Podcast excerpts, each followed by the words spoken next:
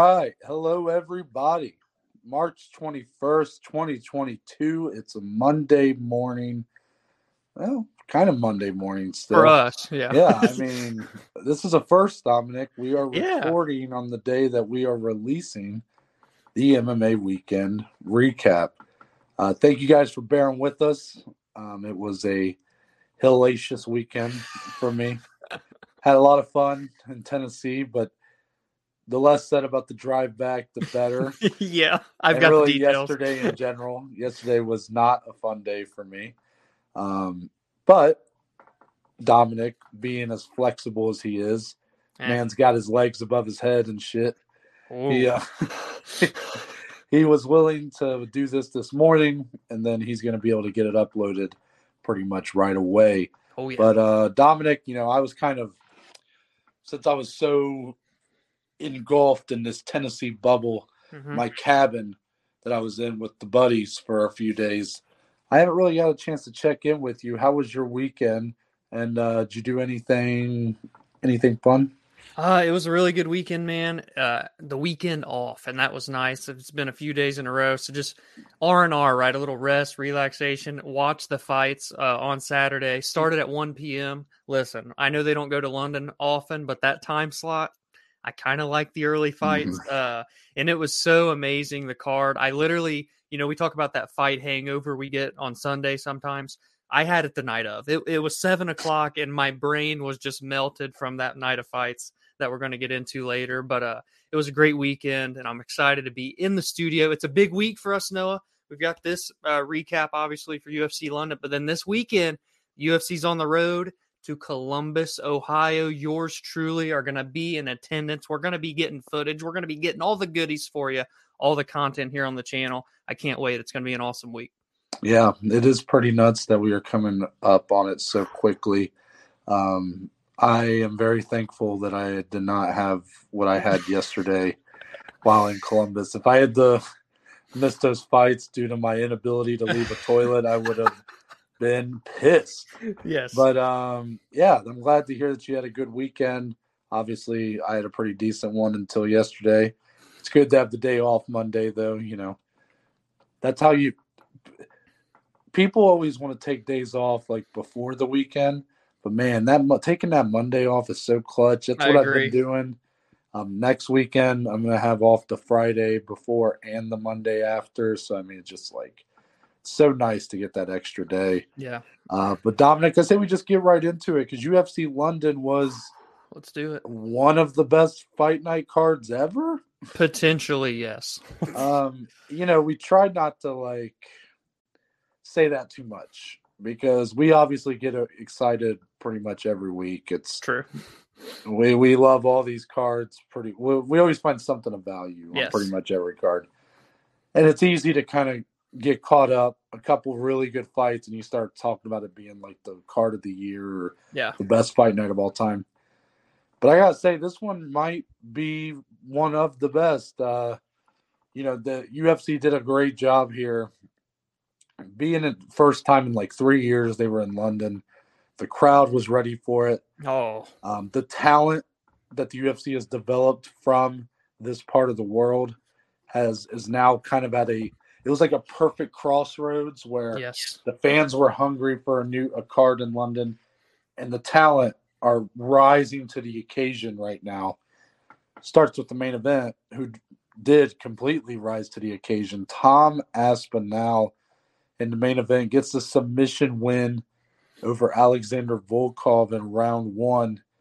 Dominic, this came pretty easy for Tom Aspinall, to be honest with you. We knew it wasn't an easy matchup on paper, but he made it look pretty easy. He seemed to get the better of the exchanges on the feet. He got the takedown when he needed it and got the submission pretty quickly. Your thoughts on Tom Aspinall's performance, and then afterwards you can talk about maybe what's next for him. Yeah, I mean, what what a flawless performance, truthfully, to go Mhm. in there after only having, you know, four fights in the UFC and to do that to Alexander Volkov. He hadn't been submitted, I don't believe, since 2010, if I'm not mistaken. So just crazy that uh, a guy 28 years old, his fifth fight in the UFC goes in and does that to such a seasoned veteran. uh, former Bellator champion, all the rest of it. So, what a performance to do that uh, in his home crowd uh, in London was just uh, absolutely amazing, man. And to get a submission like that, I saw you peek in the bottom. I forgot that my audio's on there. I was trying to look something up. I was trying but, not to uh, pop yeah, in and laugh. Anyways, but uh, it was just it was awesome. I knew I, I made a big I made a uh, a personal tweet out on Twitter about how I knew from the second I saw him in 2020 debut, he was going to be something special. But this was just the encapsulating moment. Um, Noah, it's not a matter of if, it's a matter of when. When he becomes the UFC heavyweight champion, in my opinion, I think that performance solidified it. I can't wait to see what's mm-hmm. next. And if we're getting right into that, he did say, Noah, after the fight, there's a guy, a fellow beer drinker, that he respects a lot and loves watching fight, Mr. Bam Bam Tai Tuivasa, who I still can't believe is in title contention. What a roar that that man has had. And I cannot, or I would say I'd be lying if I said that fight doesn't tickle my fancy. Yeah, you know, I I tend to when when you made that statement, that proclamation or declaration about Tom Aspinall being a future champion, that you pretty much dug your heels in the yeah I don't know what you call it, dug your heels in the sand or whatever, yeah. and basically said, "This is, I'm dying on this hill." Yes, um, that's not something you do very much. You don't really go out there on a limb, and you have been a day one Tom Aspinall rider. Some, you know, obviously the, the, people from Europe are the ones that find these guys first. Yeah. I mean, that's that's how we find out about these guys before they're even that far along in their development is because this that whole area, that whole part of the world is so dedicated to these fighters and so loyal and they build these guys up and make them look larger than life you know you yeah. saw it multiple times on this card. Um but i would say outside of those people you were like one of the first ones to really say tom aspinall has title potential. Yeah. I was a little bit reluctant to just like come out for that but he's passed every test and he's done it in a way that is impressive, both equally impressive and also allows us to understand more of his game. Yes. Even though he's not usually in the octagon very long, his wins over Arlovsky and then here over Volkov, you're learning stuff about him, his ground game, how well rounded he really is he did call out Tai Tuivasa. Now there was a, a rumor going around. We didn't address it on the show, but that the UFC were looking at putting Tai Tuivasa and Stipe Miocic for the interim heavyweight title. Yeah. This summer. Now, I think the reason why we didn't talk about it is because one, we didn't really see any real verifiable source, right, right, reporting it, but also because I just don't think me and you really believed it was going to happen. No, no. I believe Tai Tuivasa would take that fight, but Stipe and I and I, I'm not saying that I agree with this viewpoint from him, but I really think Stipe wants the Ngannou fight or the Jones fight. Yeah, that's. And it. I don't think he's really budging on anything else. Right. So I think we both kind of wanted to believe Stipe versus Jon Jones would happen this summer. And while there's still probably a chance for that, the fact that like anytime it's come up, Dana's like, no, I haven't talked to either guy. Yeah. I know maybe there is something going on behind the scenes. Maybe one of the matchmakers is talking to these guys. You know, maybe Dana's just lying. I don't know. It's not like he hasn't lied before. I mean, the guy, you know, he has to do what he's got to do. Mm-hmm. But it wouldn't surprise me if that fight really the UFC isn't really thinking that fight's going to happen. So what started as Stipe versus Jones, Dom, might end up being Tom Aspinall versus Tai Tuivasa in the end. Some people would look at that and go, "That's disappointing," because Stipe, Jon Jones, you know, big stars, a lot of that's a that's a legacy fight. Yeah. But Dominic, would I be out of line to say that Aspinall versus Tuivasa for an interim heavyweight title is the fight that we should be rooting for to get made. Not because we do, obviously we love Stipe. Yes. But let's be fair. Should Jon Jones really be fighting for the heavyweight title? Also, should he really be fighting in general right now? Is this the fight that we should be rooting for to get made? Uh, that's an interesting viewpoint. I know you texted in the group chat and were like, "Hey, this could be the interim title fight."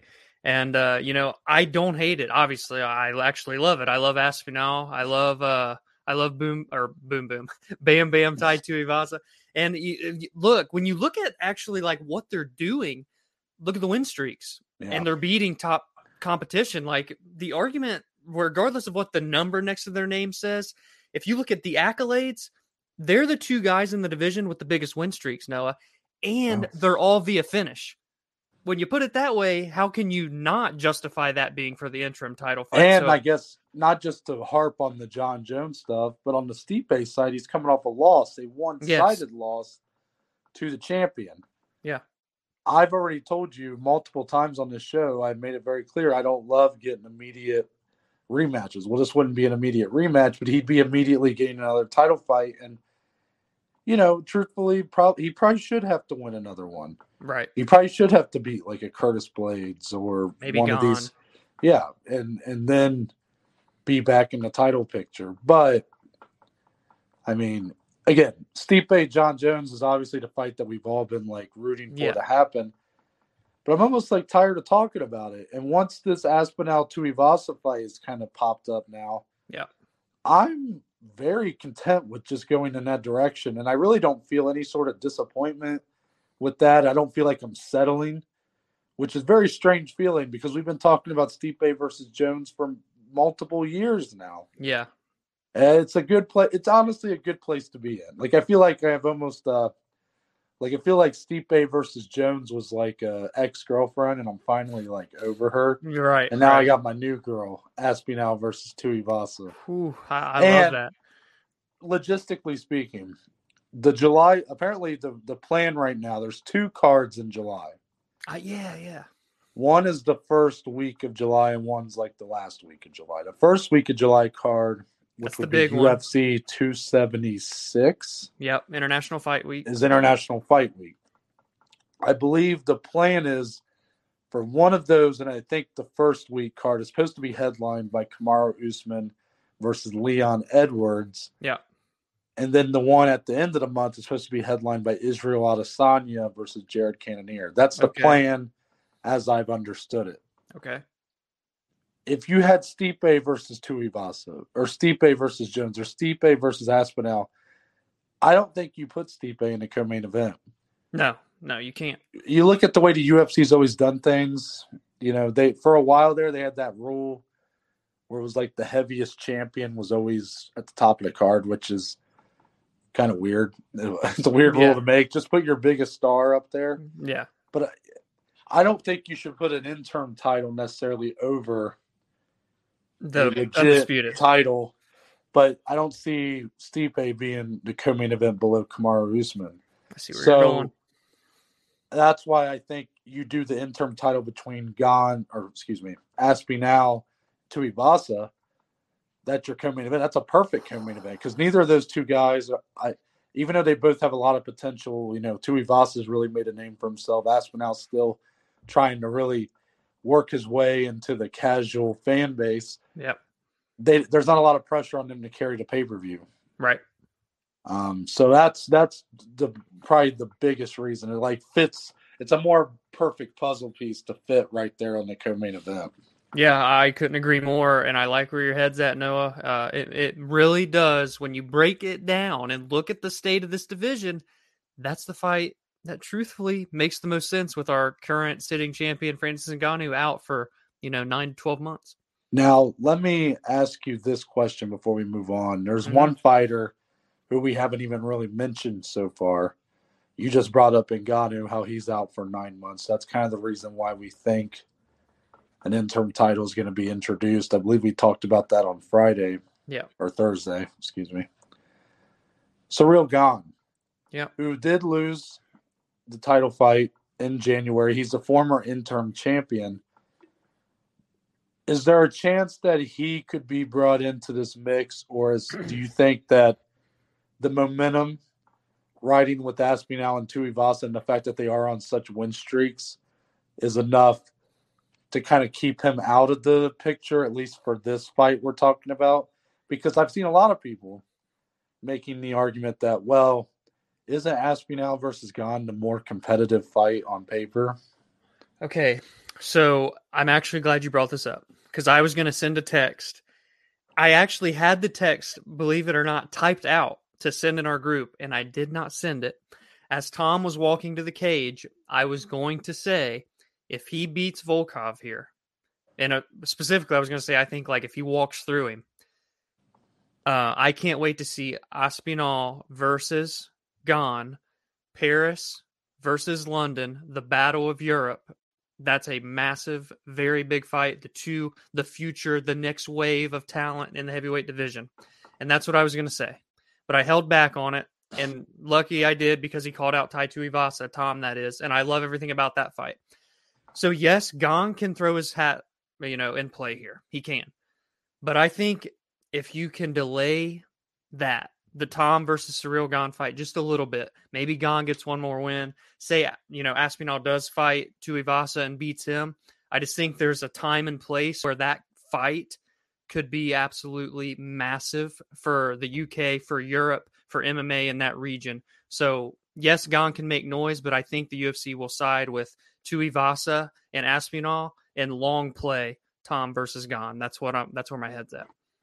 I like that a lot. And even if Aspinall were to lose that fight to Tuivasa, that could always be a fight night headliner in London True. or Yes. in one of those different areas over in Europe. So Yep.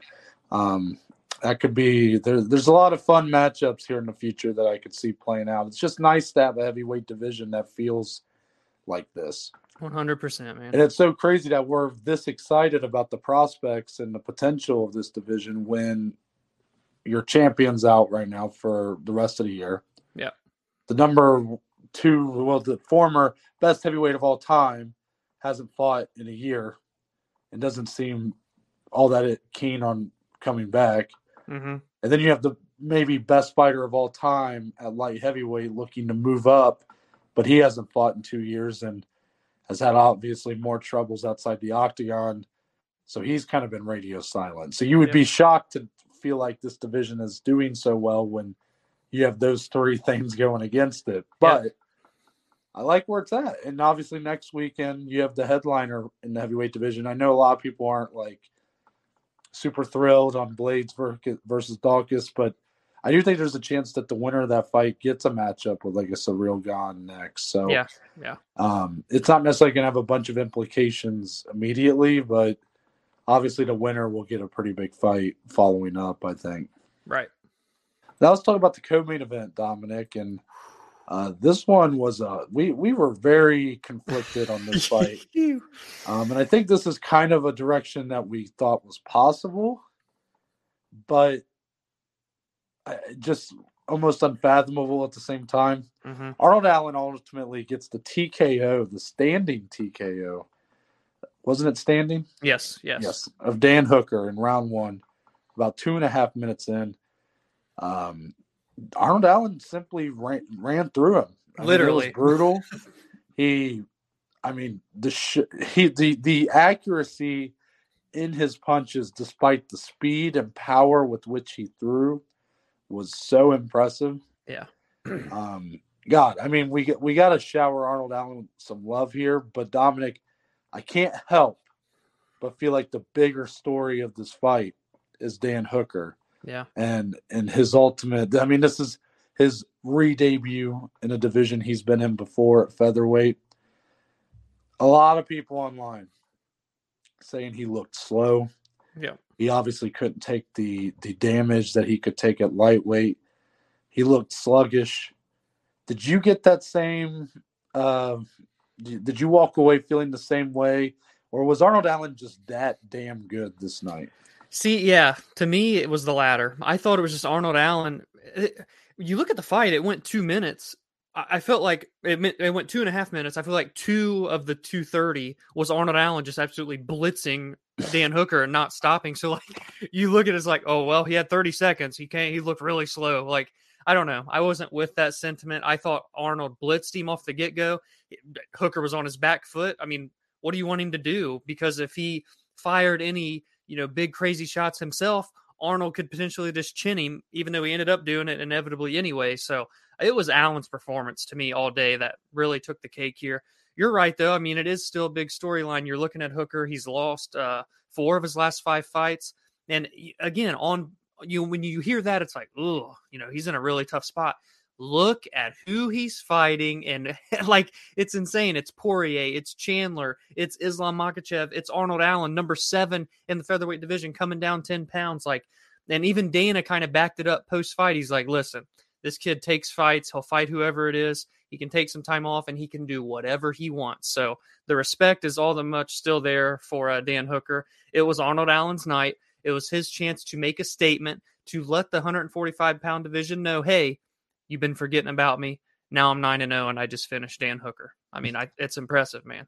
It really is, and I'm glad that you're, you know, more willing to give more shine to Arnold Allen because even on this card, where again, every fighter from that part of the world was getting like just a roarous, yeah. like you know, applause and showered with love his was a little more quaint. His yep. reception, you know, he's just he's not that guy that like a Paddy Pimblett is who like feeds into a crowd mm-hmm. or really gets a crowd eating out of his hand. He's just he's a more level-headed, composed yeah. guy overall. Um, but he he is definitely this was a big statement for him because Dan Hooker is a well-respected opponent, and maybe that was more the why the audience reacted the way they did, where it got really quiet. I think a lot of people just respect Dan Hooker, yeah. and it's like kind of a shame that it had to go that way. Now, I do agree with you partially. I think this is the best Arnold Allen's ever looked. I mean, he landed, I think, at like almost 60% accuracy. It was crazy. Which is pretty unheard of. But then you consider the fact that he was kind of just blitzing with exchanges. Mm-hmm. And it's just, I mean, that's unfathomable, yeah. impossible. I mean, you just don't see that. Um, it, I will say for Dan Hooker, even if I believe this is more of just a credit to Arnold Allen's performance, I just think it's an ill-advised move to stay in this division. Yeah, the speed obviously was a problem for Dan Hooker, and I feel like we already knew that from when he was first in this division. I feel like that was kind of one of the reasons why he moved up. Obviously, to cut is a lot on him. He's a yeah. big lightweight, so let alone a featherweight. Yeah. So obviously, he wasn't going to have a speed advantage because he's the bigger guy, but it wasn't even close. I mean, Arnold Allen, Dan just his head movement wasn't there. He mm-hmm. wasn't able to block punches. They came in too fast. And once he got hit clean, he was on wobbly legs the whole rest of the fight. Now things got really crazy there for a minute. I mean, Hooker landed a yeah. crazy punch that nearly had Allen on wobbly legs, but for the most part, it was one way traffic. And some people are looking at this like he's in a dire spot yeah. of needing to contemplate retirement or something. And I'm just calm down, people. Yeah. I mean, yeah. look, he needs to take a step back. You know, this is kind of like when he fought Nasrat Haqparast. Exactly. He needs to fight some, some like an opponent like that. A couple names I thought of, even though unfortunately I think they're going to fight each other, is like a Bobby Green or a Drew Dober. Mm-hmm. Someone on that level. Hell, fight Paddy Pimblett next. No, I'm just kidding. I'm just. Kidding. But you are you're also calling to go back to 55 though. So. I think he goes back to 155 pounds. I mean yeah. this this was not a good decision. I think mm-hmm. that's my and, and, I mean maybe if he fought someone a little lower ranked, someone of a lesser uh, d- degree of skill, maybe it goes differently. But Dominic, do you kind of agree that you feel like this move might have been ill advised and maybe he should go back, or do you think he sticks it out here at 145 pounds? Yeah, I, I tend to agree with you. It was already kind of weird when he made that announcement, you know, like I get it. You've been you've lost a few at lightweight, but dude, like it's against title contenders. Like it's no big deal. And yeah, he, like I know he got smashed by Chandler and Makhachev, but like the Poirier fight was mm. one of the fights of the year, and he was right in that. Yeah, and the Islam one, he was on like what three, four weeks notice. So it's like really, yeah. it's just like that Chandler one, and he got chinned. You know, that was just a huge debut yeah. for Michael. So I, I think back to the drawing board, take some time off. You know, just get away for a bit, take a breather. Uh, and I think we're going to see him back in there. Just some recovery time, I think, would do a lot for him. I also would like to see him at 55. And uh, I also just got to ask you too, back to flipping back to Arnold Allen before we move on to the next one. He called out Calvin Kattar. No, I just got to get your initial thoughts on that matchup because I mean, I, I have no gripes. Yeah, I honestly think with this win, you could tell me he's going to fight Max Holloway next, and I would say that it's well earned. Damn right. Yeah. So him calling out Calvin Kattar, I think, is very smart mm-hmm. because I think it showed like Calvin Kattar is ranked number five. Yeah. Calvin is coming off a great win against Giga Chikadze. But I thought Arnold Allen, you know, a lot of guys, they kind of, you know, it's their career. They sort of inflate their level of importance sometimes. Mm-hmm. I could have seen him with the win here over Dan Hooker calling for a title shot or something, which would have been like, okay, I like it. You're confident, but probably not going to happen. Right, right. But he calls out Calvin Kattar. That's like the next guy up. And I'm like, you know what? I love Good it. on you, Arnold Allen. Like being realistic with the call out. Yeah. I think that's an awesome fight. It's a fight night headliner. Again, yes. Arnold Allen, that's what should be next for him. He gets a headlining spot. Calvin Kattar, a guy in his main event experience who has been on the reverse ends of a beatdown. So, you know, who knows what kind of performance we're going to get out of Calvin if that were to happen. Yeah. But the winner of that fight, make no mistake, is right there for a title shot. And Arnold Allen should be in that conversation. Yes. It's just taken him longer than probably necessary to get the opponents to make his resume look even better. Couldn't have said it any better. Moving on to the feature bout, but the people's main event, perhaps. yeah, it seems that way. Uh, Paddy Pimblett, in his second outing in the UFC, he ultimately gets the first round submission after weathering a slight storm early over Kazula Vargas. Now, Dominic, I, I, guess we'll just start here by talking about the performance mm-hmm. from Paddy Pimblett, and I'll, you know, just a little bit about the reaction he got from the crowd. Your thoughts on that? Yeah, well, it's clear that uh, in the UK, in that market, he could be a star. It's actually he seems he's already a star, but he could become something very big for the UFC potentially. Uh, should they utilize him the proper way, get him the? Uh, I'm not going to say they're going to like pity, patty cake his matchups. No pun intended there. but uh it's just I think they could be onto something and I think they realize that, especially now being over there cuz it's like, you know, Conor was a big deal when he came in. I'm just comparing for the namesake value. Mm-hmm. Conor came in, did good, right? But when he went to Ireland and did a show, that was the moment you're like, "Oh shit. Okay. Right. This is big." So um, I think Paddy, that's kind of what this was for him being there in in that region in the UK. Uh, performance wise, again, not perfect. He he got hurt in his first fight against uh, Luigi. He gets a little banged up here in the beginning uh, against Vargas, but uh, we got to see his grappling, which I was excited to see because he was known kind of for like he has more submission wins than knockouts. well, he was career. known for very flashy submissions. Yeah, you know, two flying triangles on. he's yeah. got. So uh, he he got back up because he was on his back for like a minute or two there to start. Lands a beautiful judo throw. It was very nice, and then from there it was smooth sailing. He transitioned right to the back, got the rear naked choke, and uh, he's two in the UFC, two finishes, two bonuses. So uh, again, it was a good performance. I'm not like I'm probably a little bit more on it on the Paddy thing than you may be, and I'll let you get into it. But still, I have plenty of hesitations uh, left to be had before I really can be like, okay, we're on to something Conor like.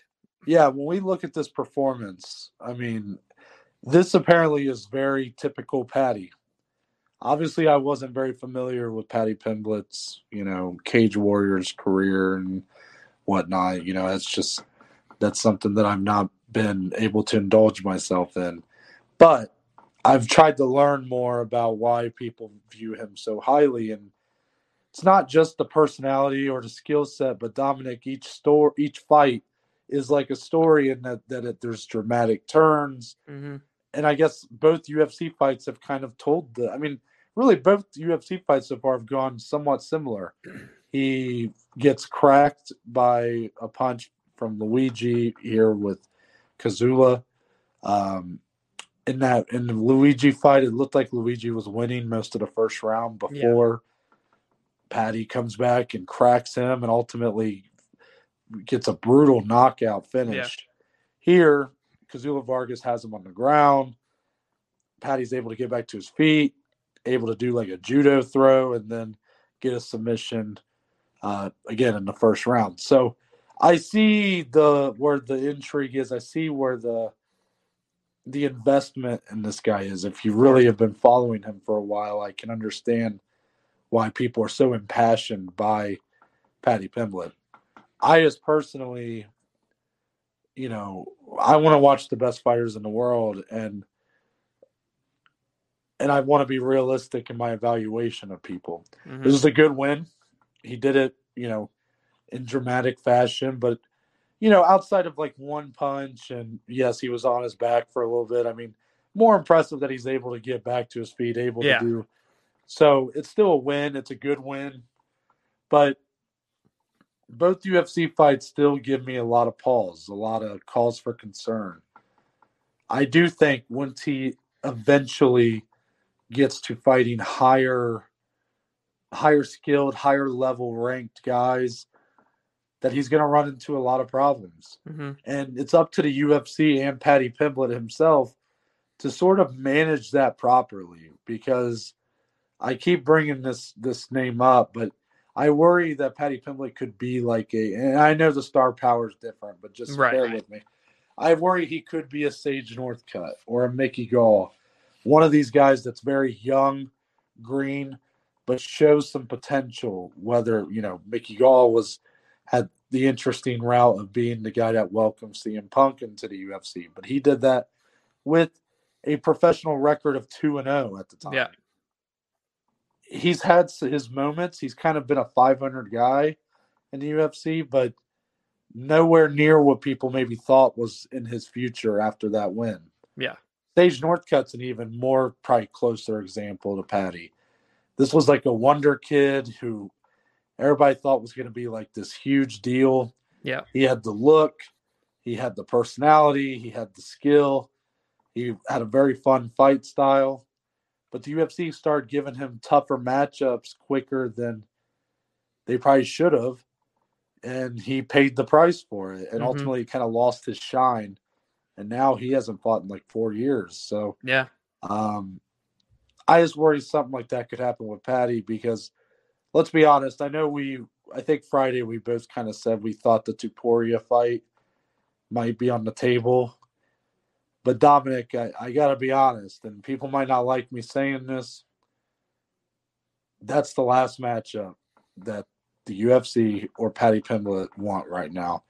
Ilia Topuria, if I had to guess, would do some pretty bad things to Paddy Pimblett right now. Paddy Pimblett still got a lot of improving to do, so I'm sure he will do that. But I'm just being realistic. I'm just, if he's going to continue to kind of have these beefs with people too. That's another thing. Is like, yeah, I think a lot of people want him to fight Topuria yep. next. So if he keeps, you know, he has this, and I get it. That's part of his charm. Is like he's got the personality that like some people love, some people hate. But you know, he kind of instigated this with Topuria, at least right. from what I understand from the Twitter exchanges. So if there's no payoff, it's if it's just shit talking, and then when it comes time to like sign a contract to fight him, he goes like, "Oh, I nobody even knows this guy. I don't want to fight him."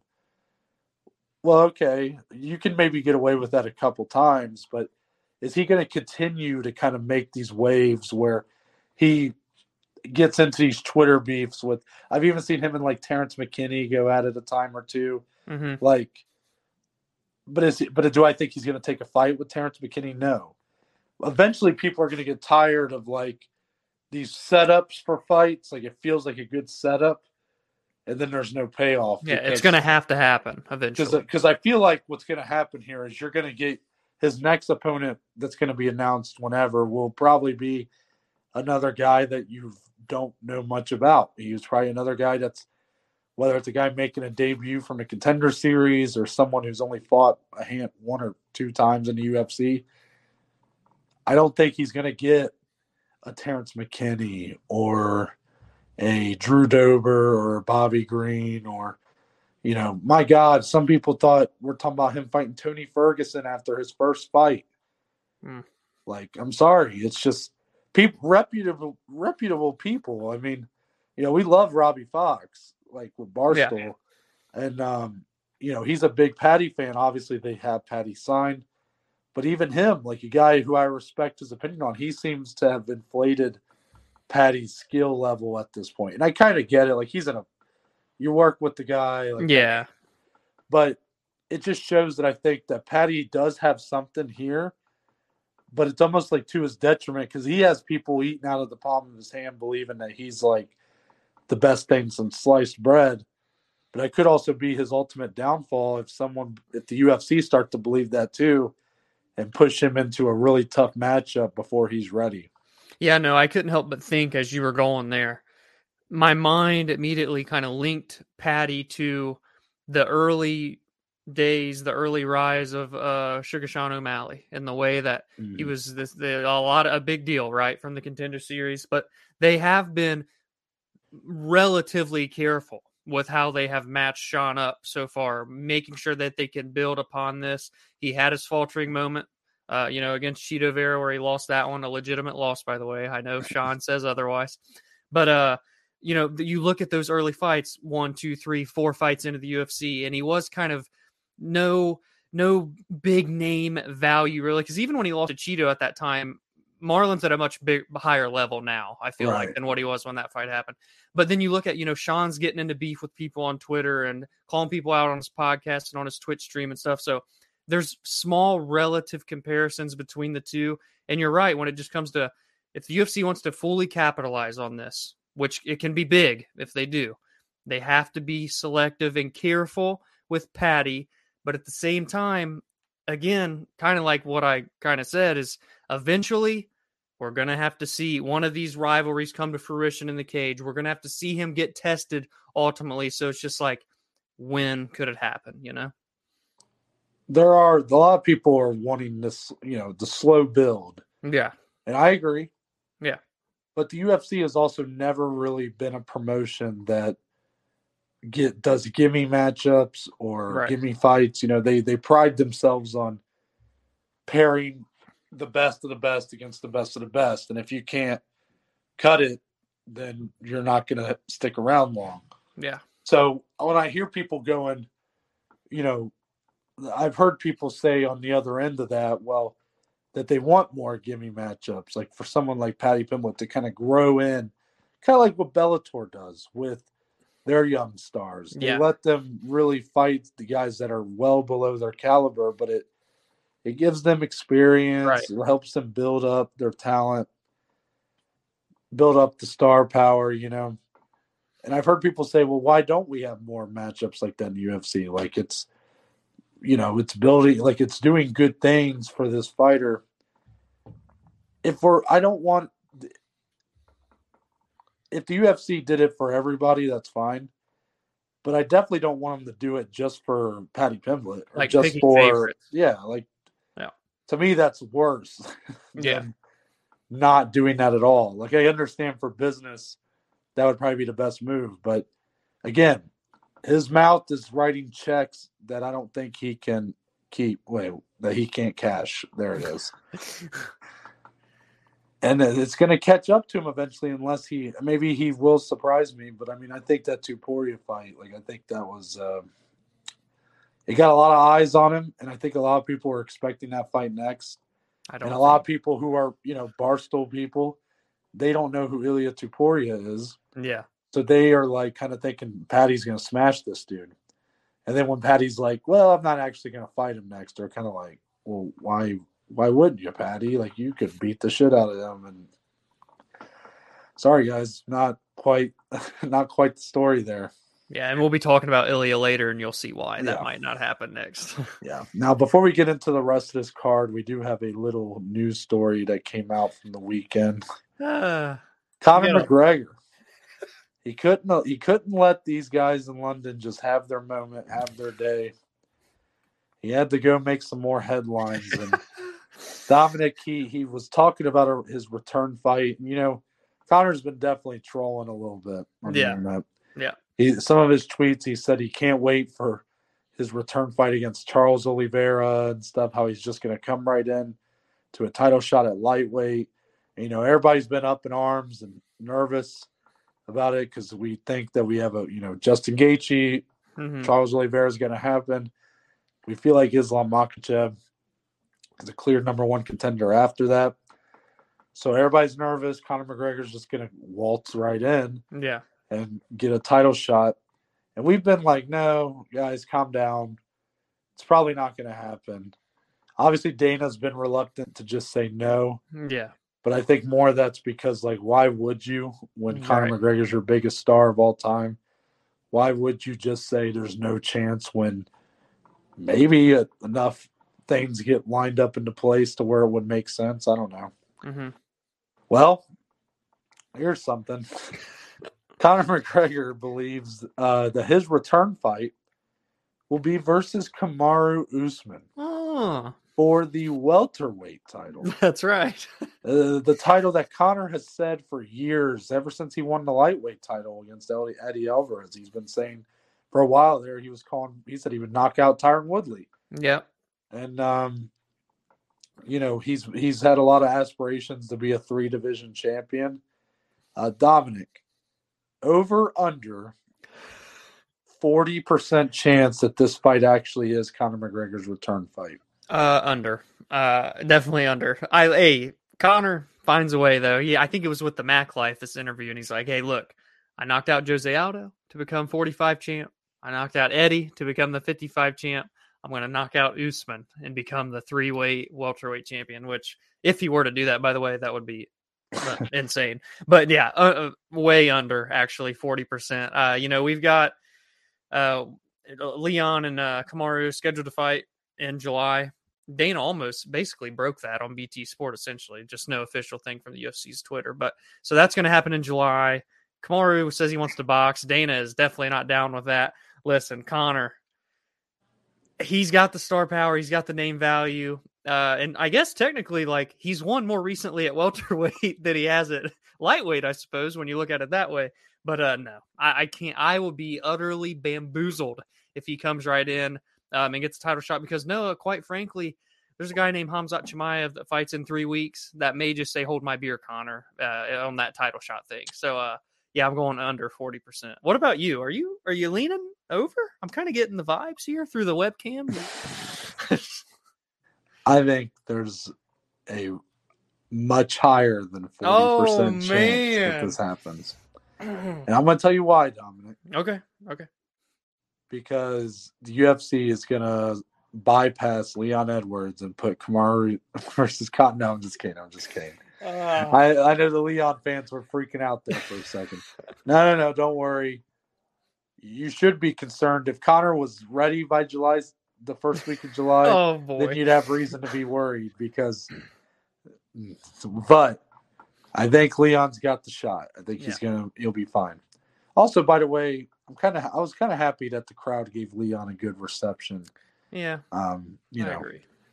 He just he seemed happy. I just it made me feel good. Like I just feel like that guy just you know, even though part of it's well, part of it's off- him. when we're know. off camera, I'm kind of one of the people disrespecting them, but it's it's all for debate. It's for debate, at this Right, point, you know? Right, right.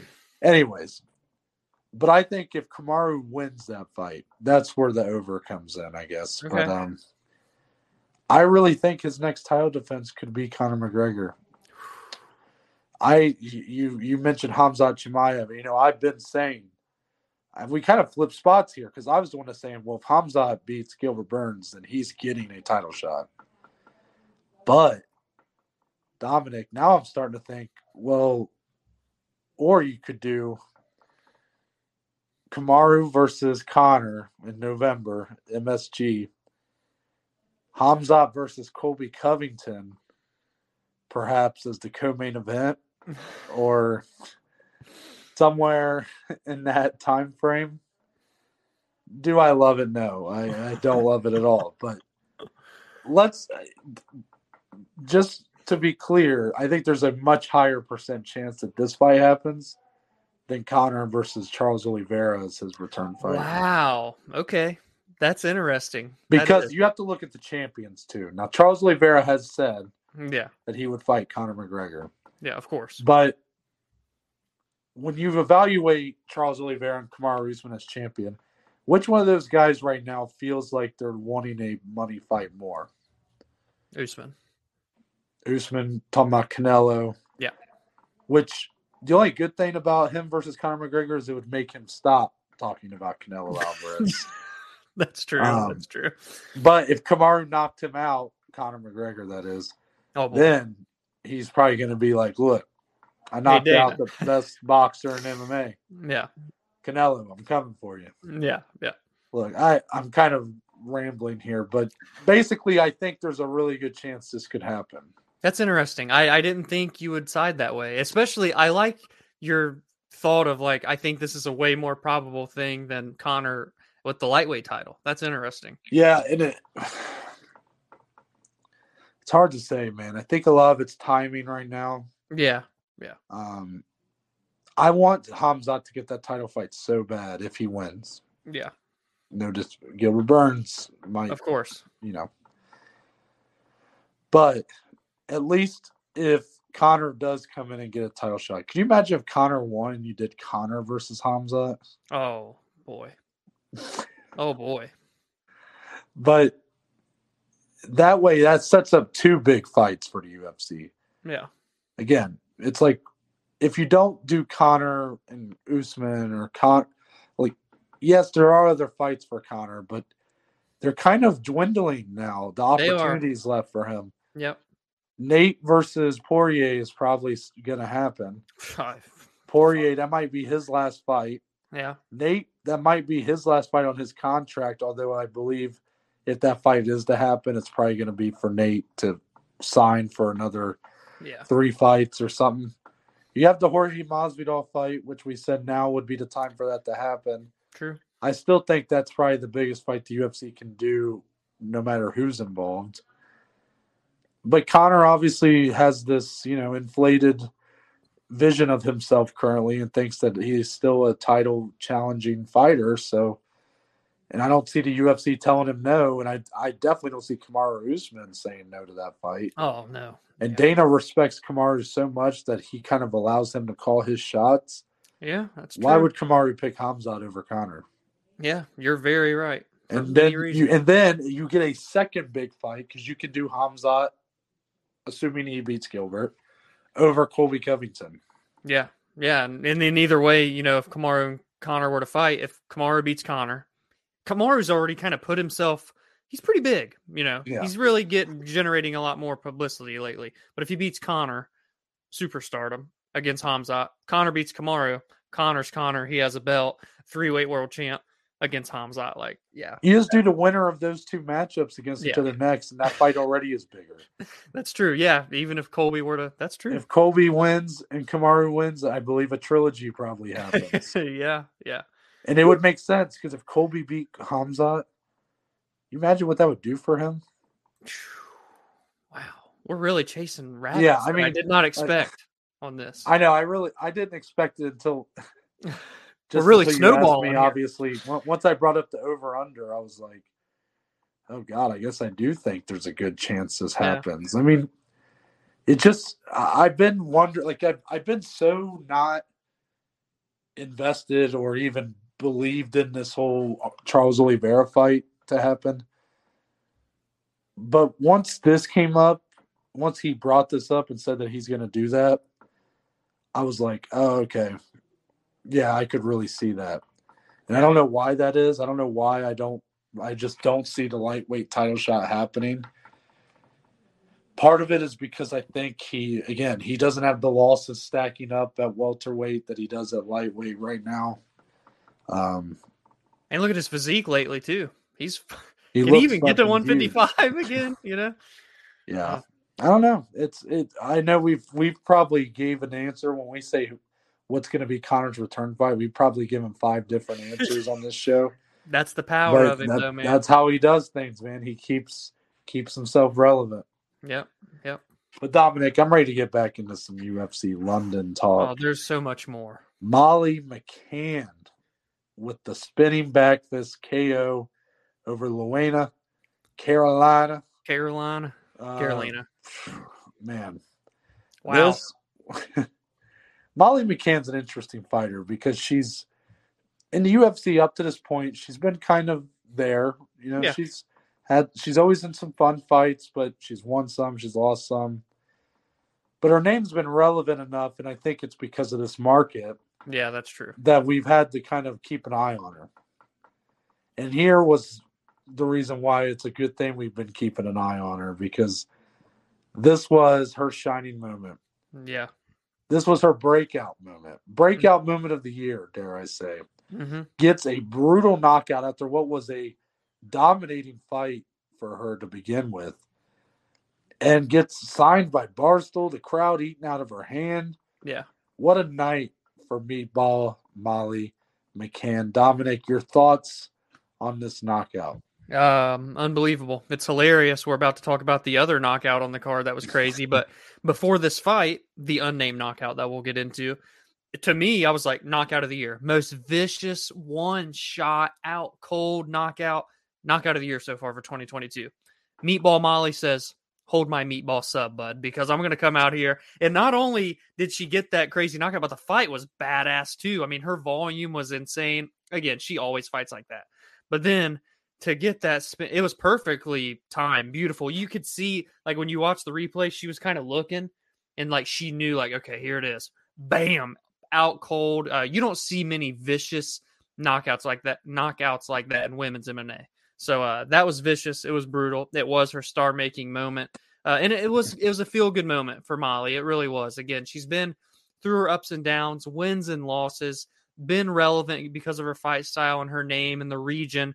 But this one really like put her on the map. I don't know necessarily like what could be next for her, but again, it's always going to be fun if Molly is in it. So just an amazing moment. It really was for her. Yeah, I, I could couldn't have really said any of that any better. Um, yeah, I mean it was just an incredible knockout. Um, you brought up that you don't really see that much in women's MMA, and I'll even go a step further, Dominic. You don't really see that much in MMA Well. in general. Yeah. But yes, it makes it all the more impressive. Like women getting KO'd cold does not happen very much. Yeah.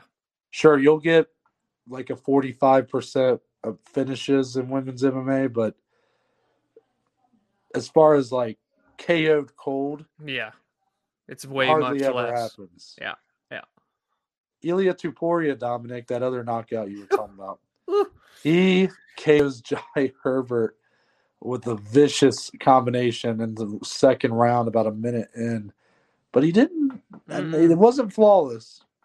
It was a little dicey there in round one. Jai Herbert, we as we said, even though we both were very big believers in Topuria and his skill set, and even went as far as putting money on him to win this fight, win it via finish. We said Herbert can cause some problems. Man, that he He's did. got the size advantage. He had a good, very good striking background. And that showed early in round one. He looked fantastic in round one. Mm. And Topuria looking a little undersized here. This was his first fight at Yeah. 155 pounds in the UFC. But man, Topuria, when he came out in round two, he looked just different. yes. He lo- he looked more like he had adjusted and co- uh, just confident and got into the pocket, was willing to trade some shots, and landed a perfect combination that knocked out Jai Herbert. Dominic, your thoughts? Um, yeah, to over to do what he did and come into that second round and make it look so easy was unreal. He literally ate a head kick straight to the face, shattered his nose, blood was everywhere. He was rocked. Uh, so the fact that he survived that first round is reason enough to just be like, "Damn, kid, you are one tough sob."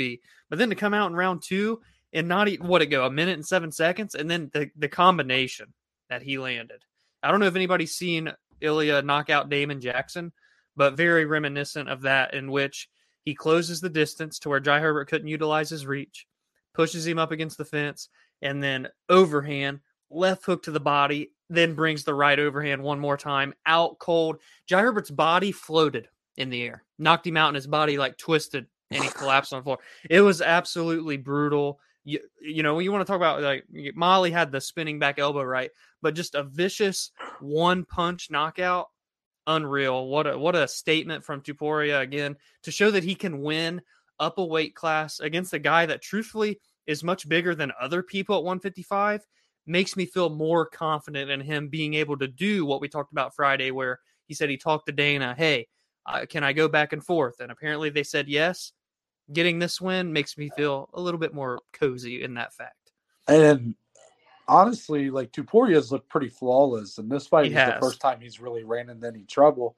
Yeah. And honestly, it kind of makes me even more confident in him moving ahead. I mean, Herbert might not be the toughest fight he's ever going to have, or toughest, best opponent. It's not necessarily the highest level opponent he's ever going to have. But as far as an actual like matchup, Yeah. I mean, it was a tough matchup in terms of the striking levels, and uh, I think Topuria able to weather a storm a bit, able to survive around while being on wobbly legs. I think that does say a lot. Yeah, I agree. After that, Paul Craig, Dominic. This guy. This was a great call by you. I Woo! didn't make it look easy, but Hell no. Paul Craig gets a submission over Nikita Krylov also round one, about four minutes. And I saw Luke Thomas talking about this on Twitter.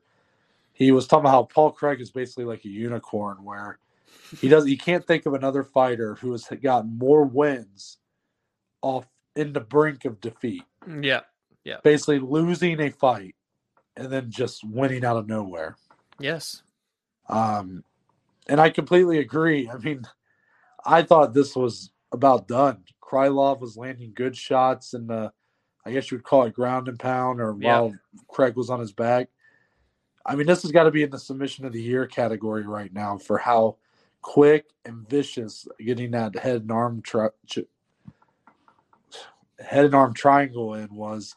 Um, this was just, I mean, spectacular submission win for Paul Craig. Dominic, I know you were a big believer in Paul Craig in this matchup. Obviously, didn't come easy, but with this win, how close are we to Paul Craig being in the top, you know, getting it on with the top five? Uh, I loved his call out. He called out Anthony Smith.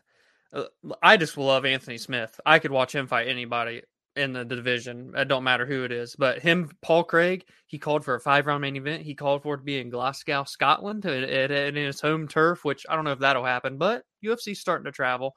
Either way, I think that's a sick fight. Anthony Smith, you know, a stud on the ground. I feel like every time we talk about Anthony, I have to mention, guys, don't forget he's amazing on the, in the grappling realm. So, uh, you know, on the feet, he could cause some problems, but on the ground, we could see some sick transitioning and grappling between those two. Uh, it's amazing what Paul Craig continues to do. Uh, to, to do this, you know, he this is the same guy, by the way, people. I don't know if you realize this, but Ankalaev, Magomed Ankalaev, who just won last week, has one loss in the UFC, and it was to Paul Craig after he was dominating him for 14 minutes and 59 seconds. Paul Craig submitted him with the same triangle choke with one second left in the fight. So that's the thing about a guy like Paul Craig. He's always dangerous if you just give him the slightest of openings. And uh, that's what we saw here on Saturday. Yeah, Paul Craig, man, he is such a tough fighter to evaluate. Because I said on Friday that I love his fight style. It's very fun to watch, but I don't know how far you can take it. Yeah. Especially like again, this kind of performance where he gets kind of beat up and then just one opening and he just snatches Boom. it and it's done. Yeah. Now, what his benefit or something to his benefit is that there's not a lot of fighters in the UFC in this division who have submission capabilities like this and and or even are much uh, acclimated to like the ground game. You know, it's a lot more strikers in the light heavy. I feel like it's only Anthony. Like that's it, you know? I mean, maybe Glover Teixeira has some stuff on the Maybe ground. I mean, Glover. yeah. but yeah, you're right. I mean, Anthony Smith is very underrated on the ground. Um, yeah, him, Paul Craig, and Anthony Smith. That's probably a great fight. I think there's a lot of great fights you can do with Paul Craig. Yeah. Again, I didn't walk away from this thinking, you know, I'm still not as sold on Paul Craig as like a title challenger or anything like that. But I'm willing to let him see how far he can go. You know, you Yeah, don't do- know until you try. And I think an Anthony Smith matchup's a good gauge for maybe where he is right now. Right. And you know, real quick, do you think just due to this win streak he's on, he's getting some decent names under his belt? Do you think a main event, like a fight night main event, would be reasonable for Paul Craig now? Uh, no, but No? I like that at least. I, I I don't mind that that's where his head's at, and if it was in Scotland, it would make sense. Yeah. But to me, even though it's a great fight, him Anthony Smith, you know Anthony Smith. Again, I don't know if that fight's going to happen because Anthony Smith, I feel like might be He's like close. one now. away from a title fight, and I don't think Paul Craig is necessarily there. But um, you know, if it's like the co-main event or a feat, I mean, think of this fight was kind of They put it on the prelim. Yeah, it was kind of buried here, Yeah. and that obviously shouldn't have been the case. But it's hard for me to think that they're going to go from Paul Craig in the middle of the prelims to throwing him in a main event spot. Nor Mhm. do I necessarily think they should. I like my main events to be like That's title true. eliminators, title fights, or something that has a lot at stake. Yeah. Yeah. Paul Craig versus Anthony Smith doesn't really scream fight night headliner. I mean, Anthony Smith, if there's someone that's going to headline a fight night, it's Anthony Smith. Yeah, true. um, I do, I do appreciate though that the confidence is there, and I wouldn't be opposed to it, but Yeah. I'm just, I'm not going to necessarily support it either. Definitely want to see Paul Craig get a big matchup next. Actually, Dominic, I would love to see him fight Dominick Reyes next. That's a sick fight. We haven't seen Dom in forever, man. Yeah, Uh, I mean, he fought about a year ago, Yeah. but then, you know, it had been a while before that where he lost to Jan. Yeah. He's taken a couple tough losses. I think it's good for him that he's taken time off, but That's true.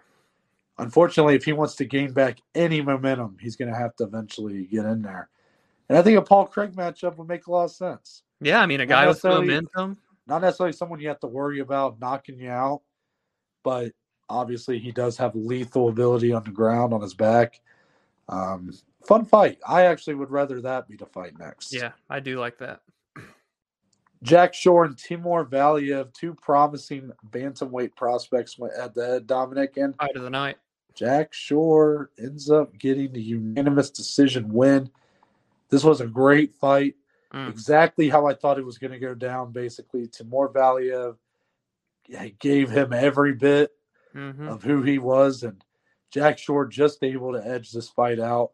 Um, I didn't feel very comfortable even when the judges were going to read the scorecards. I wasn't sure who was going to get the nod, but I think the right man won here in Jack Shore. His undefeated streak continues. He's 16 and 0 now, I think.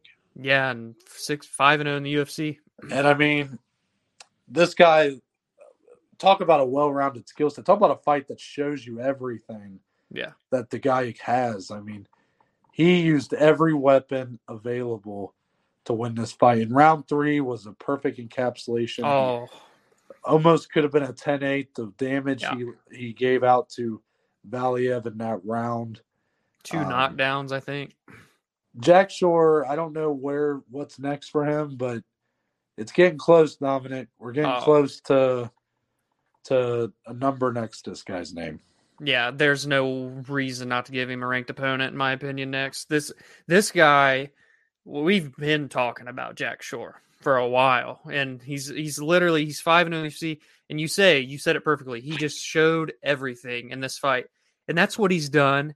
Every single UFC fight, you see a complete skill set, super well rounded. His fight IQ is second to none. He's so intelligent in defending himself. So we needed to see a fight like this where there was some adversity at least from a Valiev here that he showed, but he was able to weather it to you know come back. That third round especially was a big statement round for Jack Shore.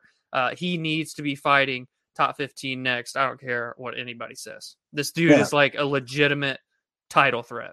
yeah. Jack Shore is, you know, obviously got a lot of ability on the feet. Two takedowns in every UFC fight so far. Yep, at least. At least two takedowns, I should Yeah. say. But yeah. So I mean, I, I just think that yeah, that was the story here. Valiev, a great fighter. Uh, probably this probably boosted him Yes. in a lot of people's eyes, and I think that's good. But I think Jack Shore was just a bit more well rounded, and that's ultimately why he won this fight. Yep. Our prelim curtain jerker, Dom. The debuting 21 year old Muhammad Mokaev got Mm, the first round, mm. first minute submission of Cody Durden. This was a fight that Mokaev called for as his debut.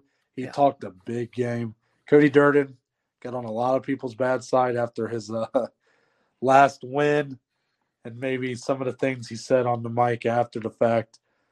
Mokaev called his shot. He said he was going to come in and dominate Cody Durden, and he did just that. Dominic, what kind of potential are we looking at with the 21 year old Mokaev here? I think we're looking at a future champion, Noah. I was going to say that. I was going to make the proclamation you made. Yeah, well, li- listen, listen. So he Because had because look, because I you didn't come right out and make the pro. I should have tweeted it because you did. I should have copied your tweet. It just And put it with- as for yeah, now with yeah, Muhammad yeah. Mokaev because he's one fight into the UFC and I'm already like Yeah. ranked guy next. I mean, he could beat Jon Jones's record. I think. That's his goal. I was literally about to get, get into that. He said he wants to be the youngest UFC champion of all time. He's 21. He has two. He has over what two years? is- I think someone said it's like 785 days or something like that from the time the fight happened. So it's like, oh, that's over two years. Quick math. That's more than enough time in the flyweight division. That's not very you know deep. he could easily get that. And if anybody's going to do it in any weight class, it's a guy like this in Mokaev who does have the complete, well-rounded skill set with the phenomenal grappling that not many others have outside of Askar Askarov in this weight class. This kid, I, I he there was so much hype coming in, and I'm like, well, you know, let's see it. I want to see it because Cody Durden on paper is a big test. Gets rid of him in 57 seconds. By the way, started to get the submission with a flying knee that almost knocked his ass out cold on the feet. Yeah. So, uh, yeah, future champion. I want to see him fight Manel Cape next. By the way, Oh my goodness, are you going to put our boy in there with I Mokaev? I can't. I, but Manel Cape, man, he's so good when he's on. And man, that would be a huge test, though. Like the, Yeah. I mean, the disparity and the the experience. I mean, whew. There's a lot Hmm. of fun matchups at flyweight for. He might get ranking next, Noah. He might fight for a ranking. I mean, there's only like 20, 21 20 something. fighters or Yeah. something like that on the flyweight roster. So, Maybe we'll fight uh, Su Mudaerji. oh god, oh, not my boy Su. You're just trying to get all my boys. I know, I know. Uh, but that's going to wrap it up for this edition of the weekend recap. Once again, thank you guys for bearing with us, for being able to adjust your schedules to uh, view our episode a little later than normal. Uh, this will not be the norm. We'll be right back Thursday, normal time, 9 a.m., right? That's the upload time Yeah, on yeah. YouTube. Yep, 6 a.m. 6 a.m. on Spotify? Mhm. So we'll be right back to it then. I'll Our be normal back to my layout. normal. I'll be back to my uh, normal studio with the headphones, the microphone. Yeah, we won't have to do this stuff. So, uh, thank you guys. Um, until then, Dominic, tell the good people where they can find us on social media. Find me on Twitter, on Instagram at dslee14. Uh, go give me your thoughts on Tom Aspinall, by the way. More importantly, go follow and engage with us on Twitter, on Instagram, the podcast at BAJ underscore MMA podcast. And you can find me on Twitter or Instagram at ntbaker underscore. If you go to the link in my bio, there is a link tree that will take you to a list of links Yes. to all the platforms the podcast is on, along with those social media platforms that include the Twitter, the YouTube, the Instagram, and Spotify, Google, and Apple Podcast. It's all on there. There's a couple links for today's sponsor, Anchor. Shout out Shout to out. Anchor. Um, first, leaving a voice message. Let us know: Is Tom Aspinall a future title holder? Is Mm-hmm. Muhammad Mokaev a future title holder? Let us know. Also, uh, if you would like to become a financial supporter of the podcast, there's a link. You can use it there. Um, and we just appreciate any and all support. That's it. We're out. We'll see you guys on Thursday.